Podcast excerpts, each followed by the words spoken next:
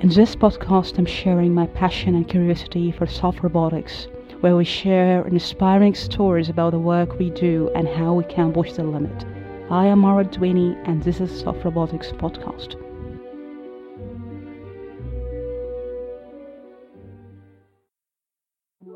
Support for this show comes from Science Robotics Journal. I really find Science Robotics to be a great resource for reliable and tangible research where we can really push the limit of the science we do in robotics. Great way to stay up to date with the published article is checking out the released monthly issue. All the links will be included in each episode description. We will also happen to have a regular conversation on the most published science robotic articles, where also you can contribute with your question and thoughts about the research. Thanks Science Robotics for sponsoring Soft Robotics podcast. Okay, so maybe firstly, if you can define who you are. So, um, yeah, so in, in terms of kind of how I see myself, uh, obviously uh, a woman in a field where, you know, we're obviously a minority. I see myself as a pioneer uh, in the field, uh, particularly in the area of social robotics and human robot interaction. Uh, I see myself as an innovator and an entrepreneur. Um, you know, I, I founded a startup company called Jibo to try to bring social robots to the mass consumer market.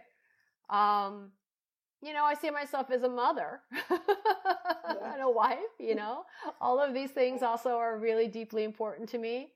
Um, I see myself as a as a mentor. You know, I have a, a group of of really brilliant, talented uh, graduate and undergraduate students, um, and I take their their futures very seriously. And um, I see myself as an agent for broader positive change. You know, when I see something that I think uh, could be more equitable, can be more fair, could be better, I try to I try to tackle that head on. So, you know, at MIT, uh, I direct a new initiative called RAISE, that stands for Responsible AI for Social Empowerment and Education, because uh, AI is transforming everything. You know, I'd say the AI genie is out of the bottle.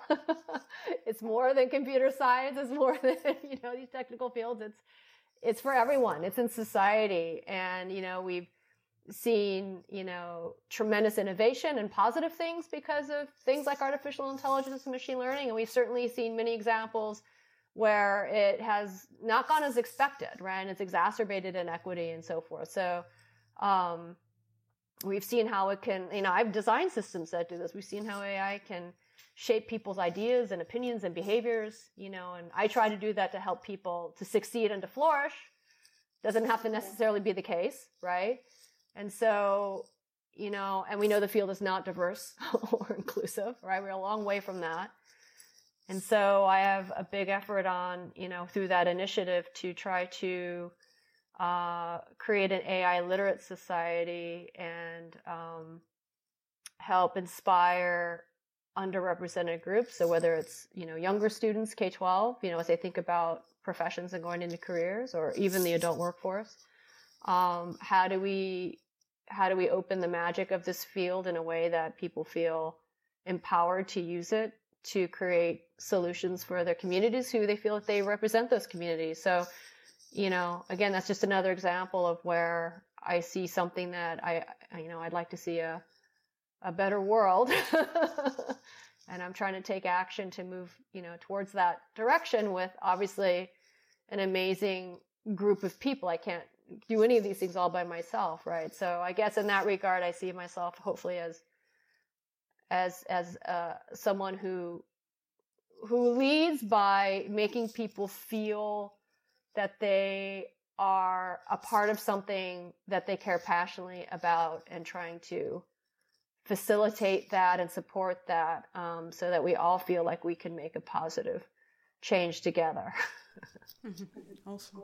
So maybe I want to go again for since you're one of pioneer in social robotic, and I think that that's something very inspiring. I would like to skim the design because I think that's something I find very intriguing. That's the way I think when you are a graduate student, the way of thinking of the design at this time, because I think that's very important. The design way of the design and way of thinking about designing social robots back in more than 20 years.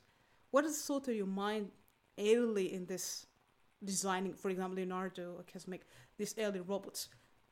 Yeah, so you know, way back, you know, before before Kismet, before my PhD work, you know, Kismet's, you know, kind of widely regarded as the world's first, you know, social, autonomous social robot.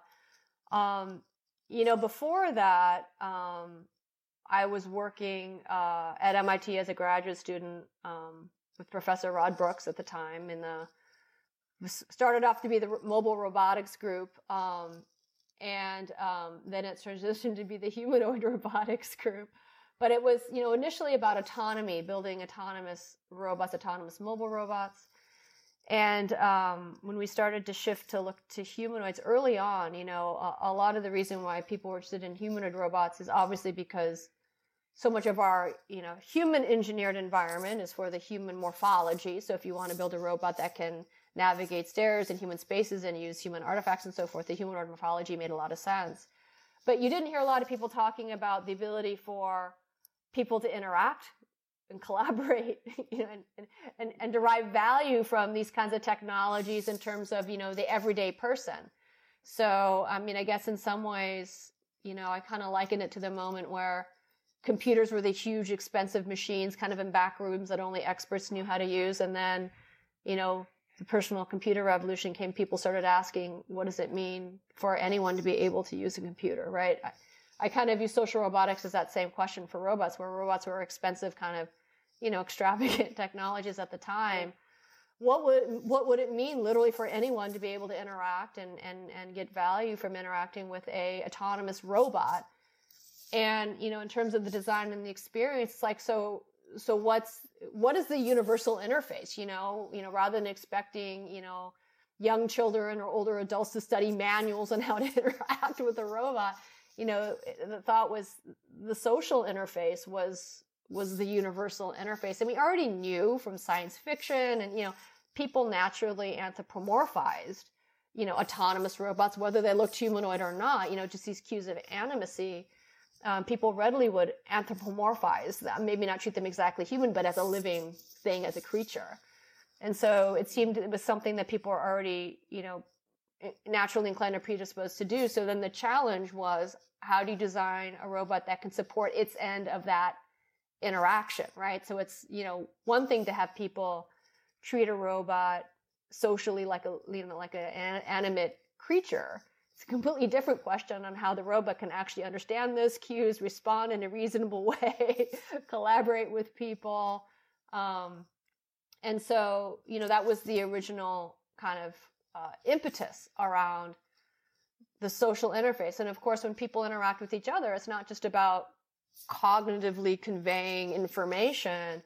You know, we're profoundly social and emotional beings. That's a critical part of how we interact, how we understand the world around us. And so, you know, I think, you know, from very, you know, early on at that time, the question of how do we build autonomous robots with social and emotional intelligence was kind of a radical idea, you know, not just intelligence, but the behavior to go along with it, to really be in that dynamic interaction with people. Um, and so it just opened up a whole, whole area. Uh, and I think, you know, whenever you propose something that's, you know, that kind of is that different from the status quo and what kind of the accepted, you know, so-called interesting problems were to work on, you know, during the day. I think it was an idea and a perspective whose time was right because at the time, you know, so Japan was already, you know, thinking about autonomous robots and in fact humanoid robots um, because they understood they have this, you know, rapidly aging society and they were thinking around innovations and technologies to help their society you know deal with that that demographic shift.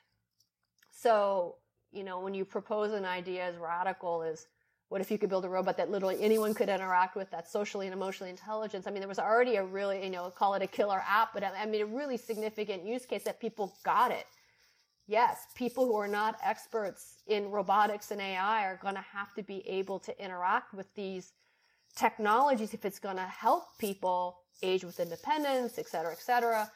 So it, you know, timing is often, you know, a big part of when something becomes successful and and and you know takes off. And so I think it was a culmination uh, of the timing of of posing that question. It was also a really fascinating time in human computer interaction and um, uh, I mean psychology in general, right? So you know if you look at kind of the bigger swirl of ideas, particularly you know around MIT specifically, but even more broadly you know, for many years, kind of emotion was kind of looked down upon as a topic to study in psychology. And at that time, you had just started to see some, you know, very influential books about affective science and neuroscience and emotion and intelligent decision making, like Antonio Damasio. So those ideas were starting to swirl and be taken seriously that you can't have intelligent behavior without emotions, right? That was kind of a radical uh, uh, concept that was gaining, you know, traction.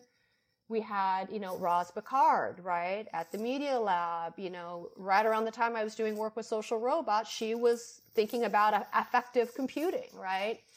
We had just Justine Cassell, also at the Media Lab, who was looking at embodied conversational agents, virtual humans, but embodied conversational agents. And so, you know, these were two amazing pioneering women who were also on my PhD committee, you know, so, so these, these new burgeoning fields of AI and human computer interaction were just, you know, gaining traction. And so I, you know, the social robotics was kind of the physical robotic instantiation of a swirl again of ideas that were kind of all happening at that, at that time, right? So, so, you know, the societal need, the swirl of intellectual ideas, you know, people actually taking that seriously and starting to think about how do you do it computationally. I think all of that fed into kind of the, the moment of like why why Kismet when it happened. It's all of those things. Mm-hmm.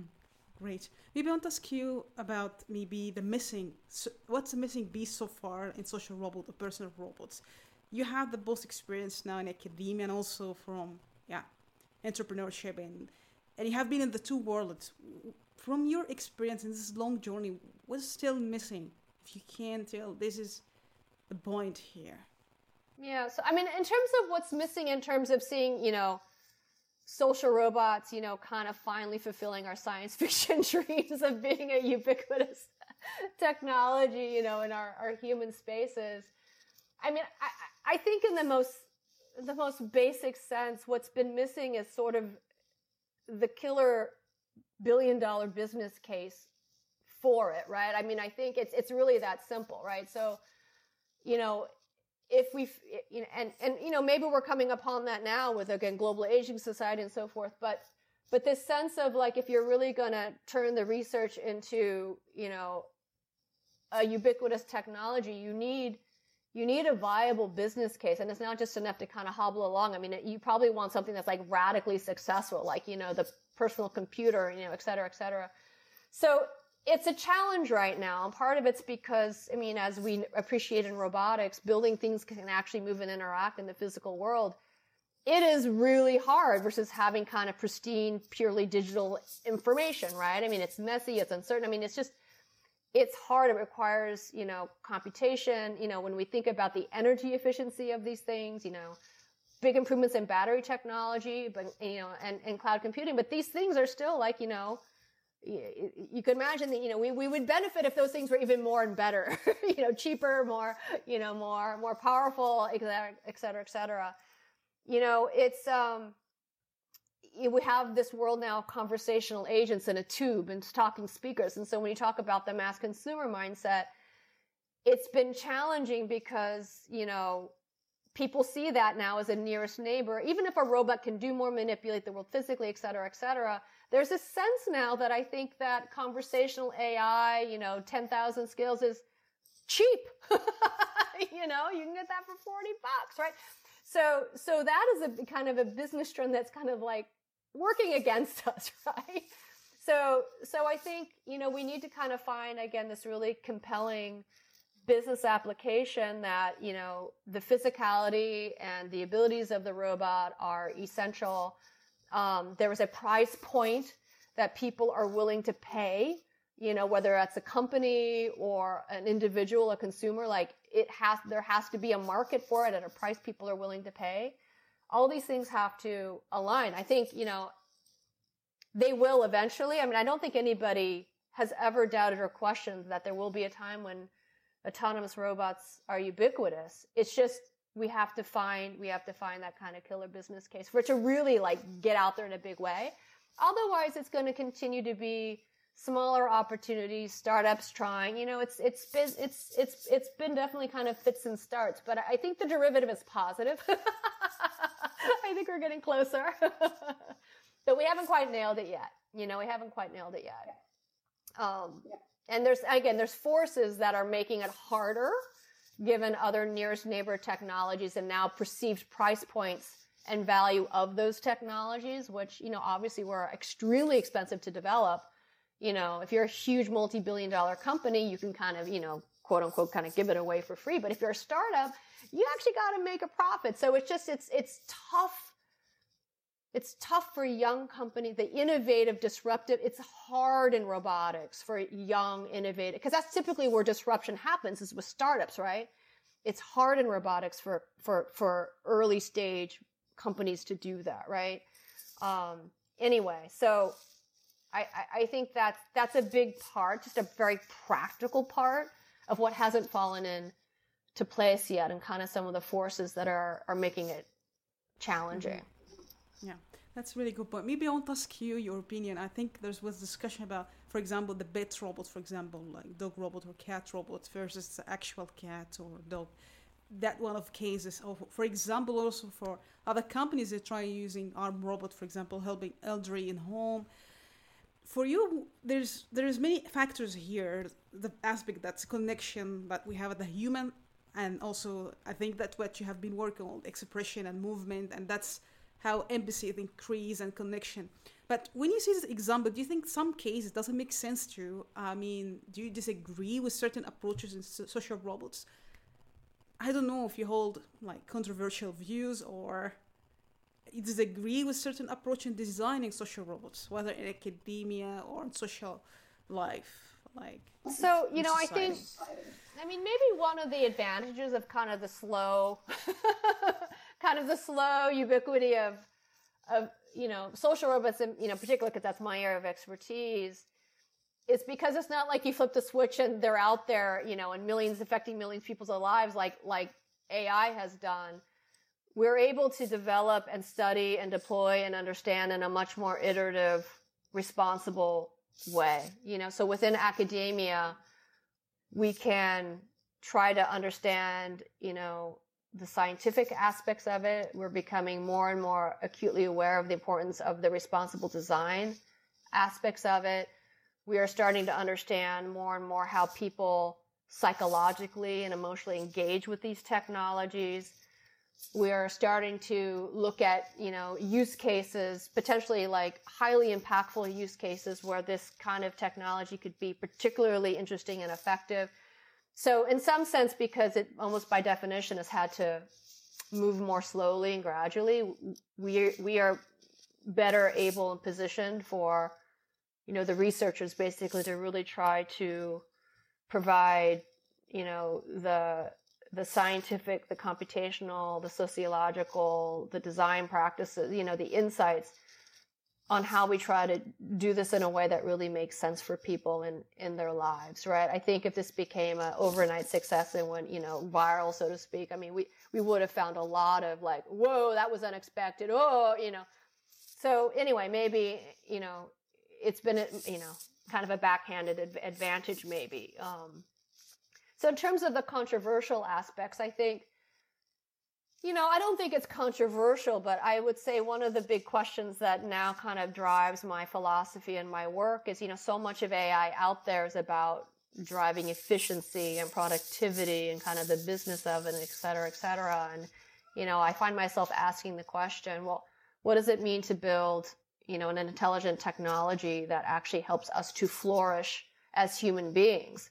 What does it mean to create a technology that actually helps us to become who we aspire to be, right? So, you know, that's a lecture I have, I think, as an academic, you know, and then it, it's been guiding the research and the applications I've done where it's not about building an intelligent technology that competes or replaces people at all. It's really about trying to think about how you, how do we design these intelligent, kind of very human centered, you know, supporting a more holistic human experience, supporting our humanity more holistically, where our ability to think, engage, behave, again, is not just our cognitive selves. We are social creatures, we're emotional creatures. Yes, we're cognitive creatures, we're physical creatures a lot of my, you know, my, my work, you know, the work of myself and my group and my students is showing the more you can holistically engage and support people across these very human dimensions,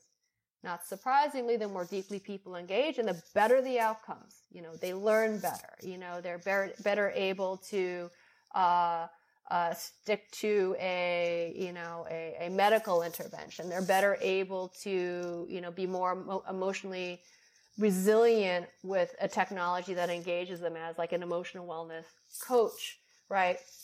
So, um, you know, I think this is kind of one of the the big takeaways is, you know, how do we design technologies in general that really support the human experience so we can be more successful with those technologies to help us to achieve deeply meaningful goals, right? Ordering pizza is kind of like meaningful in one way, but it's not like being, you know, achieving like emotional resilience and wellness in a time of stress. To me, that's deeply meaningful. You know, being able to achieve a high quality education that opens opportunities is deeply meaningful.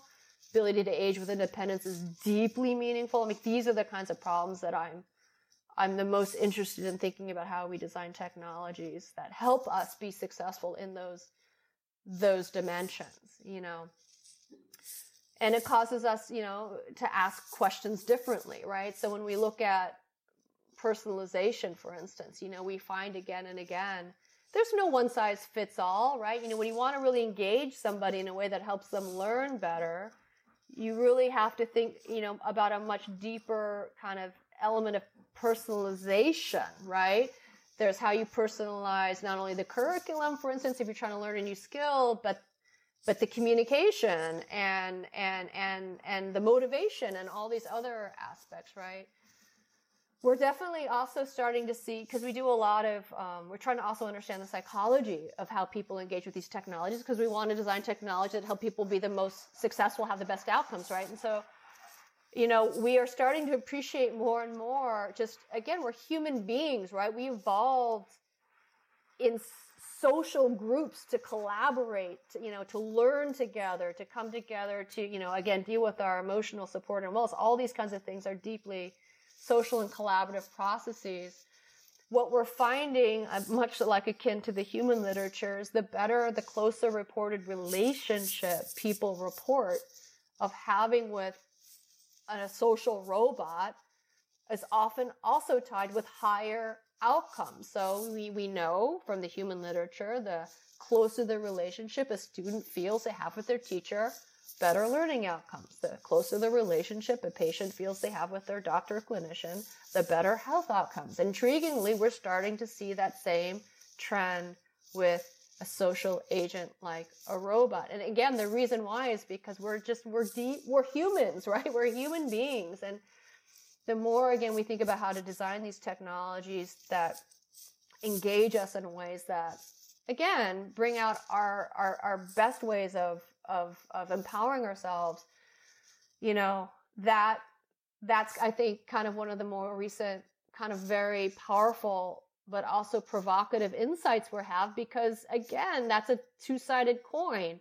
We're trying to do it in ways to help people thrive and flourish, but now you're also talking about deeply persuasive systems, potentially deeply manipulative systems, right?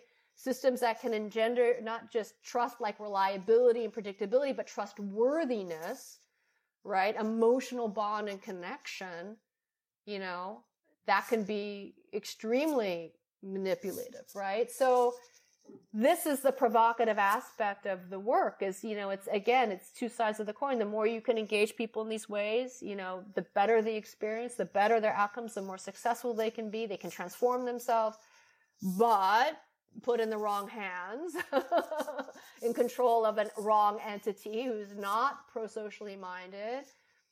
There are real risks there. And so that's a big reason why I'm a huge proponent of AI literacy people need to understand these technologies. We've seen the impact in social media already. You know, again, these socially engaging agents, whether they're robot or virtual, have, you know, these same, you know, potential influences and capabilities. People need to understand that and they need to have an informed voice on how they're designed, how they're used, how they're deployed in society. Um, so that we can be, you know, not only, you know, responsible users of these kinds of technologies and have a voice in how they're, again, used in society, but again, also I want the next, you know, upcoming generations of designers and developers to be very ethically and responsibly minded about these things too. So the way we educate our, our engineers, our computer scientists, it's like we just do the technical. We don't we don't really, you know, educate people in a balanced way to think about the bigger ramifications of those technologies. And so, you know, again, through our work in, in Raise at MIT, we are trying to change that. We are designing the curriculum so that people learn the ethics, the responsible design, the ramifications to think through these things, to have the design tools and frameworks right alongside they learn about the algorithms and they learn how to build amazing things kind of with these technologies. I think that shift in how we educate is really important, you know. So, and I think in that way that our, you know, our technical talent will be better able to collaborate with designers and sociologists, you know, all these other disciplines, you know, artists that are important, I think, to create, you know, kind of the most desirable, powerful, helpful technological solutions, right? So, mm-hmm. I think that's an important shift for our field in terms of like how we train train our people in in these fields. Mm-hmm. I think this is very excellent, and thanks for highlighting this aspect. And I want to skin that case because you mentioned it's manipulative, I think, and and risky, and this kind of tools maybe some of them addictive for us and when you compare it with personal robots and the goal is to have this kind of companion and thrive in our life when you look to the space of the design, here we have some such system manipulative, and I think if we speak about embodied this machine, if I think that's also what you're doing, the embodied social or embodied intelligence. If we, if we can, if you can correct me in that case, wh- what are the things you sh- you think that sh- we should be done? Besides that, of course, what you're doing is very admirable. You do the literacy for AI and Kate Wolf, but what is actually really in that space you think the solution is? I mean, I think, you know, when when you you know look at this again just through the lens of the the capability and the intelligence of these kinds of technologies i think we're at a point now you know like people talk about you know general purpose ai versus narrow ai right? So i think you know in the area of you know social robotics you know kind of consumer facing robots i do think we're at the point now where the technologies and the algorithms are good enough that we can actually design some solutions that actually can bring real benefit in limited ways, right? In scoped kind of limited ways. Um, and we're seeing use cases examples, you know, and certainly in the academic literature and, you know, increasingly slowly, you know, some commercial examples where again, it's kind of like narrow, scoped. We can see some real benefit. Of course, there's like a long way we have to go to creating kind of our, you know, the, the, the, the, anthropomorphic robot of our Star Wars or Star Trek visions, right? We got a long way to go in so many areas, right? But I'm encouraged in that I don't think we have to have solved all of that to actually start to create things that actually, again, bring real benefit, right? I do think we can start doing that now. I think, you know, a lot more of, um, the challenges are probably, I mean, yes, they're hard to already, te- they are hard to technically create, obviously. but all of the other facets around, you know, again, the responsible design, the ethics, you know, um, how you deal with, you know, privacy, security. I'm like, these are also the really kind of challenging things that we need to get right. Um, and probably it's good for us to cut our teeth on that on simpler systems, you know? So, you know, I think in some sense, we're in a really exciting time because I think we can create things with, again, the, the technologies and algorithms we have that are compelling. And there's still a, a long, long, long way to go on, on all of these, all of these dimensions that we've talked about in terms of, you know, much more flexible, much more generalizable intelligence, you know, agents that can actually converse with people versus be transactional voice controlled systems, which is largely what we have right now. You know, we're basically commanding these systems with their voice. We're not having a conversation. We're not building a relationship over time. You know, in our work, when we look at things like education, health, emotional wellness, and so forth, I can tell you people are, they're desiring those capabilities. They are frustrated, you know, with just transactional, personified AI systems because they just go against our expectations. You know, you, you know, talk to the agent yesterday, you expect it to remember something about what you said. So like, you're not having to like literally repeat yourself as if it's like, what do you call like amnesic, right? I mean, these systems are very amnesic, right? Or, you know, you talk to your agent in one room, it's Alexa, whatever, you go into your next room and has no idea, right? It's kind of like, so it's like these, I mean, it's almost kind of laughable when you think about the models that people have right now. It's like the exact same persona, but no context awareness whatsoever, you know? in terms of even just you interacting with, you know, the, the, the network in your home, right? So anyway, you know, we, we actually did a research project looking at this very question of kind of migratable AIs and thinking about, you know, this kind of the two by two world of like, you know, identical embodiment, you know, like embodiment versus kind of like its um, persistence of memory about you, right? So, like, what if you could migrate, you know, from your smart speaker to a robot to a smart screen and it actually could sustain that relationship and that interaction over time and space in different locations versus literally it's, you know, a different pers- persona. It's the Google, you know, at home and then it's an Alexa, you know, and the robot, you know, out, out in the world, you know, it's like you've changed embodiment, you've changed location. Maybe people don't expect it to know if you had the case where it did remember, now that's getting really creepy because why is it that the thing, you know, the Google home I talk, you know, talk to my home, you know, why is it this Alexa device now understand? Like that gets spooky, right? So anyway, these are really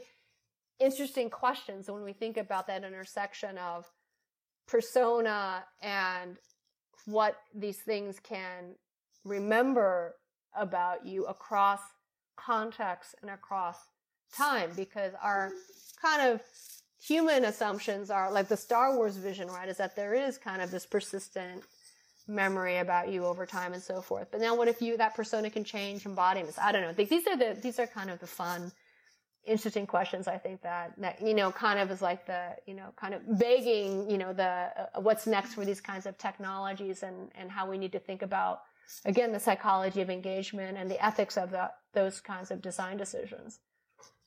Mm-hmm. That's a good point. Maybe I would like to ask you, Cynthia, then that case, do you think embedding emotion and of course, it's consciousness and sentience still maybe mystery to understand how could be in machine learning or AI.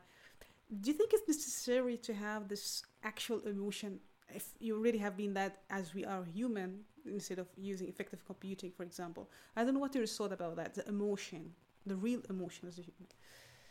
I mean, the, the question of emotion is really fascinating because I mean, I can just tell you, like, from all my conversations over time and designing these technologies, you, you kind of start to appreciate kind of like what are people kind of really getting at when they express concerns or confusions and so forth. And I think, you know, part of my mental model of this has always been we live in this world of many different kinds of intelligences, many different kinds of creatures, dogs, cats, bird, right?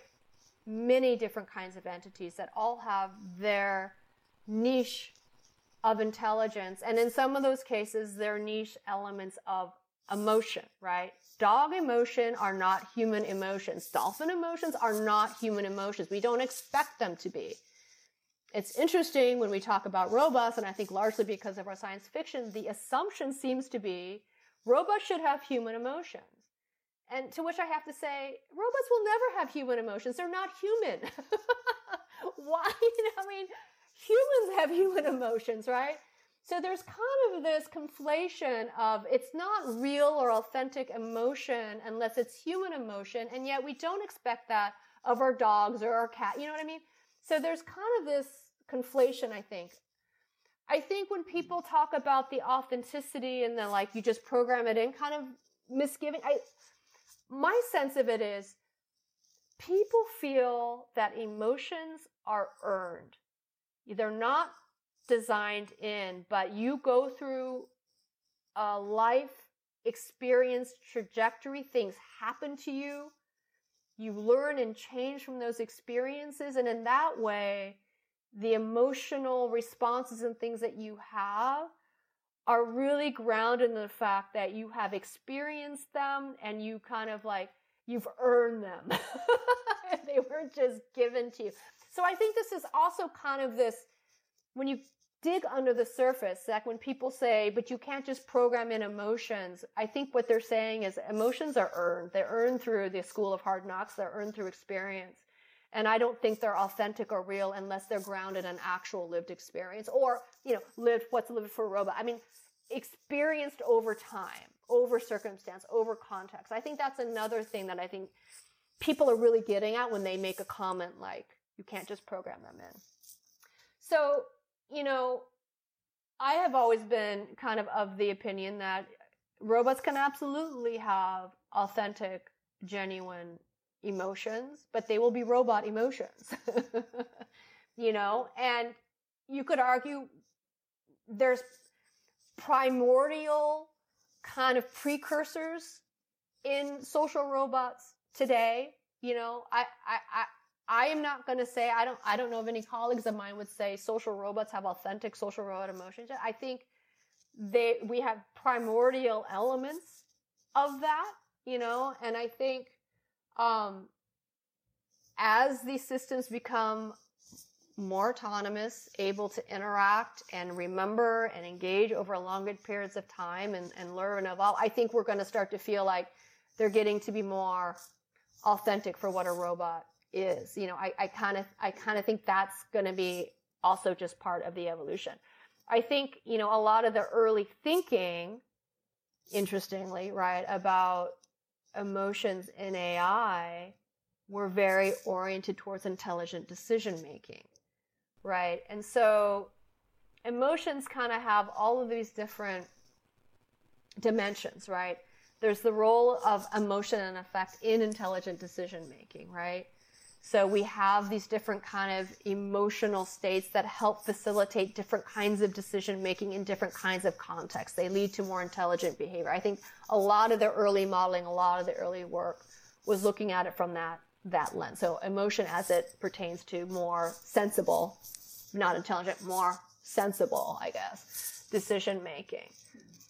There is the deeply internal aspect of emotion. And I think when people say emotion, that is the dominant thing they're thinking about is what is my emotional experience as a conscious individual? What do I feel and how could a robot ever feel these things? You know, that's getting into qualia.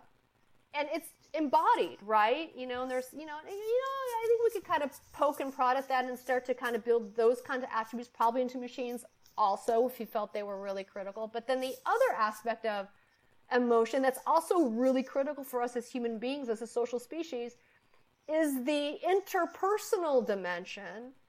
And there we are absolutely, you know, building systems that are engaging people in the social dynamic affective space, right? And we are able to, again, to design these systems where people's behavior can affect the internal affective computing processes within a robot, change its behavior, change how it learns and we can see, you know, through a lot of our kind of case studies and applications, the effective social behavior of a robot towards a person is, is yes, shaping human behavior attitude. So we're, so we are absolutely exploring in very important and ethically relevant ways the interpersonal space of emotion between people and robots, right? So again, when I think about emotion, I think about all these different kind of dimensions. I think most people, when they say emotion, they mean the deeply personal introspective.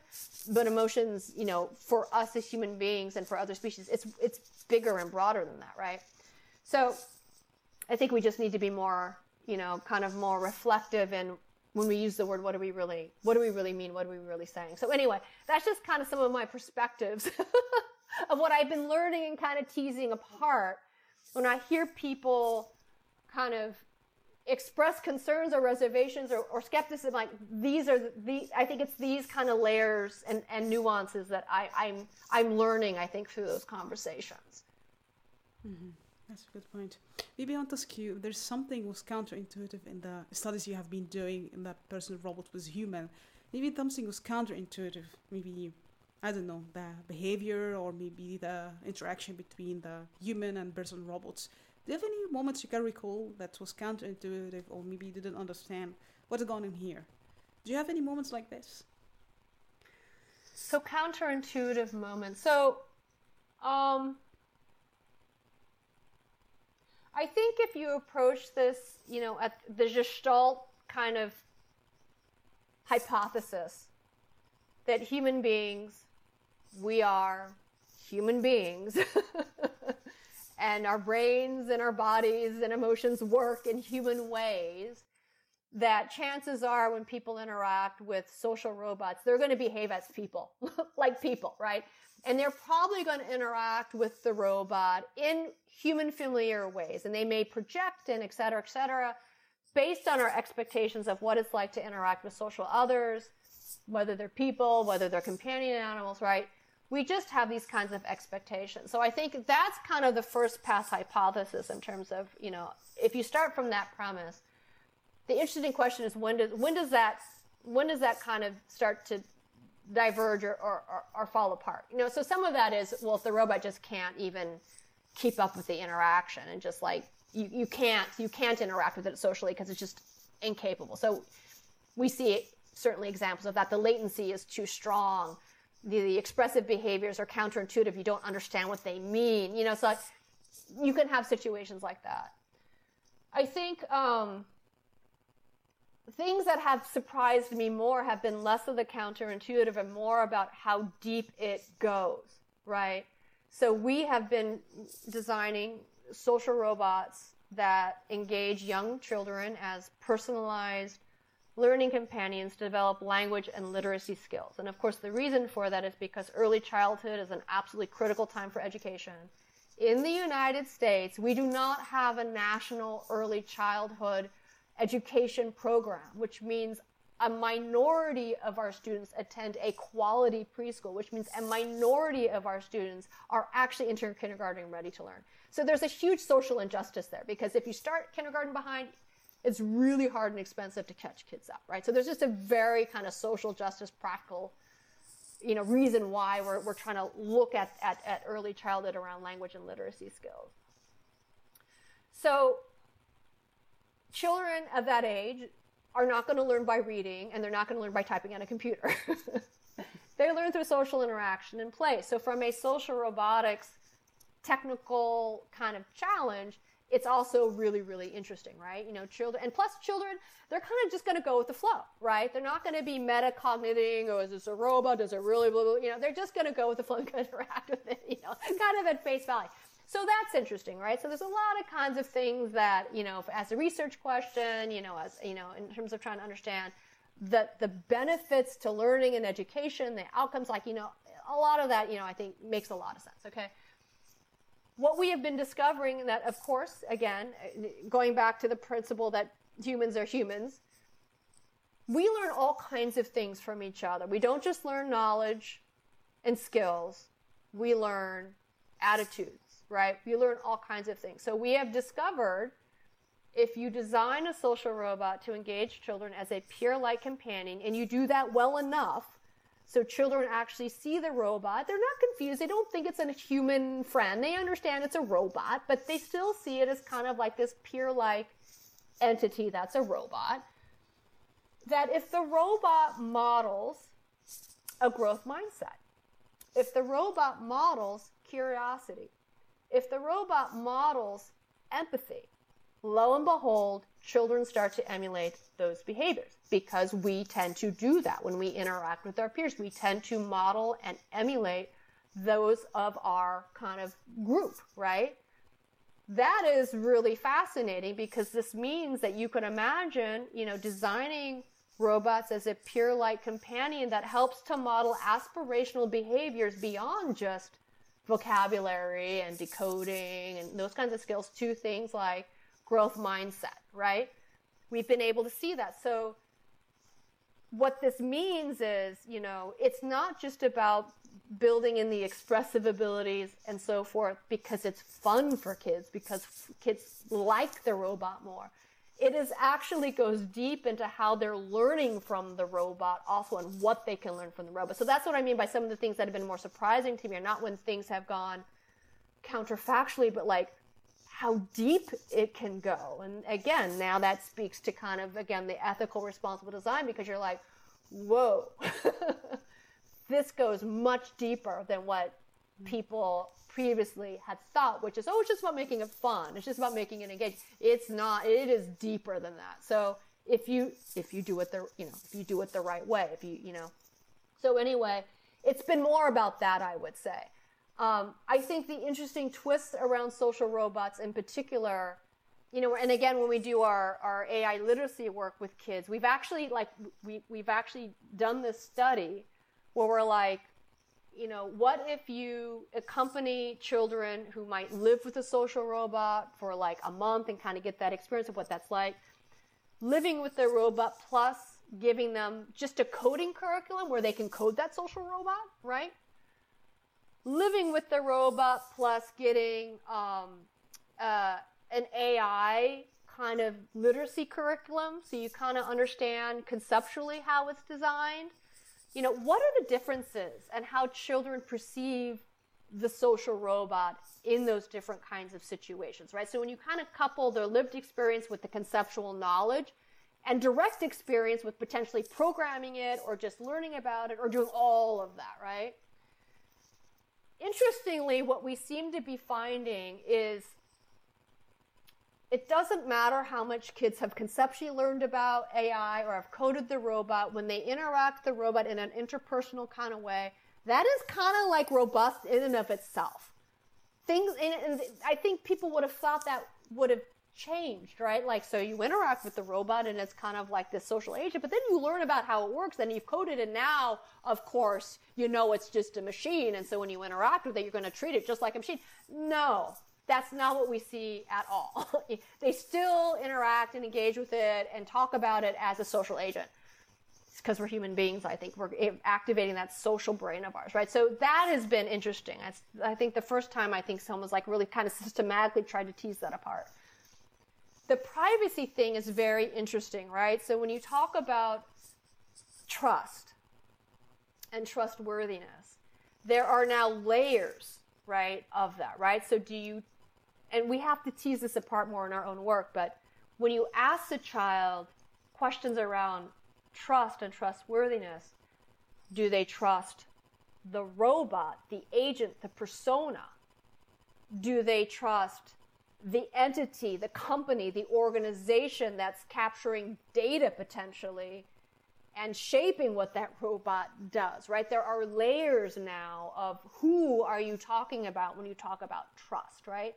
So I think this is kind of complexifying this story or this question of trust, trustworthiness, interpersonal trust, because there are potentially multiple entities at play when you introduce something like a personified AI technology into a human environment. So that is fascinating and something we're trying to understand. And again, educating people towards because children don't understand unless you particularly educate them around that these layers of entity and agents and do you trust them? mm. You know, so it's, you know, we live in fascinating times. I want to prepare people for this time. yeah. Yeah. So since we closed the end, I have a few questions for you. Maybe the first thing If there's something in the robots you design, social robots, you wish to change, and maybe when you're thinking now, there's a feature, since you're highly inspired by science fiction and your story is very interesting, but when you think in your mind this feature, I wish maybe something, I don't know, from just imaginative minds and. In, in terms of like social robot design, I guess more broadly, and what I might want to change or whatever, I think the one thing I've definitely learned through, I mean, the many, many, many, many, many social robots that we've designed over time is the design space is huge, right? I mean, again, there's this other kind of assumption that human is gold standard, right? That and you know the the goal somehow is to build a robot that is like an android, like literally looks and talks and behaves exactly like a human being. And I can tell you what I've learned is that is not the gold standard. You know, you really have to think about what is what is the interaction? What is the role of the robot? What is the appropriate embodiment of the robot to fit the application and the user the best, you know, to have the best fit, the best cognitive fit, the best behavioral fit, the best relational fit. So when we design a learning companion, again, robot for young children, yeah, you could build a little humanoid robot that looks exactly like a, a real child. But like, why would you do that when there's lots of real children that children can actually interact with and learn from? You know, the intriguing thing is when you introduce something that's not quite like a human, but has enough of these properties like a companion animal where children don't feel judged. So they're willing to, you know, take learning risks because making a mistake in front of your dog is not embarrassing or humiliating. You're not worried about people looking down on them when they did. They're willing to try things out because there's a sense of not, again, not being judged by your dog, right? That is a different relationship and that is an empowering, enabling relationship in its way, right? So it's just to say, it is not about building the human being plug compatible thing. That is not the gold standard. The, what you really need to do is think about it from a holistic design perspective. What is the right kind of, if you're going to build a robot, you know, what is the right kind of robot and interaction and morphology and behavior and, and all of that. Like that's what you need to grapple with and do well. So again, mm-hmm. exciting because I think the design space is actually, you know, it's, it's, it's, it's as big as our imagination, right? That to me is super fun, you know, and exciting and fascinating. So, so you know, it's not that I would want to necessarily change anything, but just to acknowledge and appreciate the the the the the um, creative space we have to work within and embrace that. Mm-hmm. Um, yeah, great. Maybe I want to ask you, what is your aspiration when you think the the thing you wish to achieve in your lifetime that in social robots? you're really pioneer in that, but I think when you feel very motivated and like feel feel the passion for what you're doing, but what is the aspiration and what makes you fulfilled as well? I think you have a lot of activities in like uh, yeah, literacy, for example, is something very, very um, admirable here. But uh, what's your aspiration? The thing that you wish to see? Yeah, so I would say you know if we kind of look at the the trajectory, I would say of how we've been designing called up personal technologies, you know, from, you know, the desktop computer to connecting it to the internet to mobile devices to smart speakers, right? That trajectory has all been kind of like increasingly capable, increasingly intelligent tools, right? Essentially, tools, right? The social robot dimension is on a different a different dimension. It's about building a, a technology that engages us more like a helpful companion. That is more that it is a very different kind of vision than a useful tool, right? And you know, when we look at these challenges on global aging society, you know, equitable high quality education for all people, you know, uh, you know, healthy, you know, you know, chronic disease management is effective for everyone, right? The thing that we see that's consistent across all of them is, you know, high quality social and emotional support is actually a really, really critical piece, again, of engaging human beings to be empowered to engage and to have the best outcomes for ourselves. So right now, people, human beings in general, like, you know, that is, that is the, the best we have, but we are not scalable. We are not affordable, right?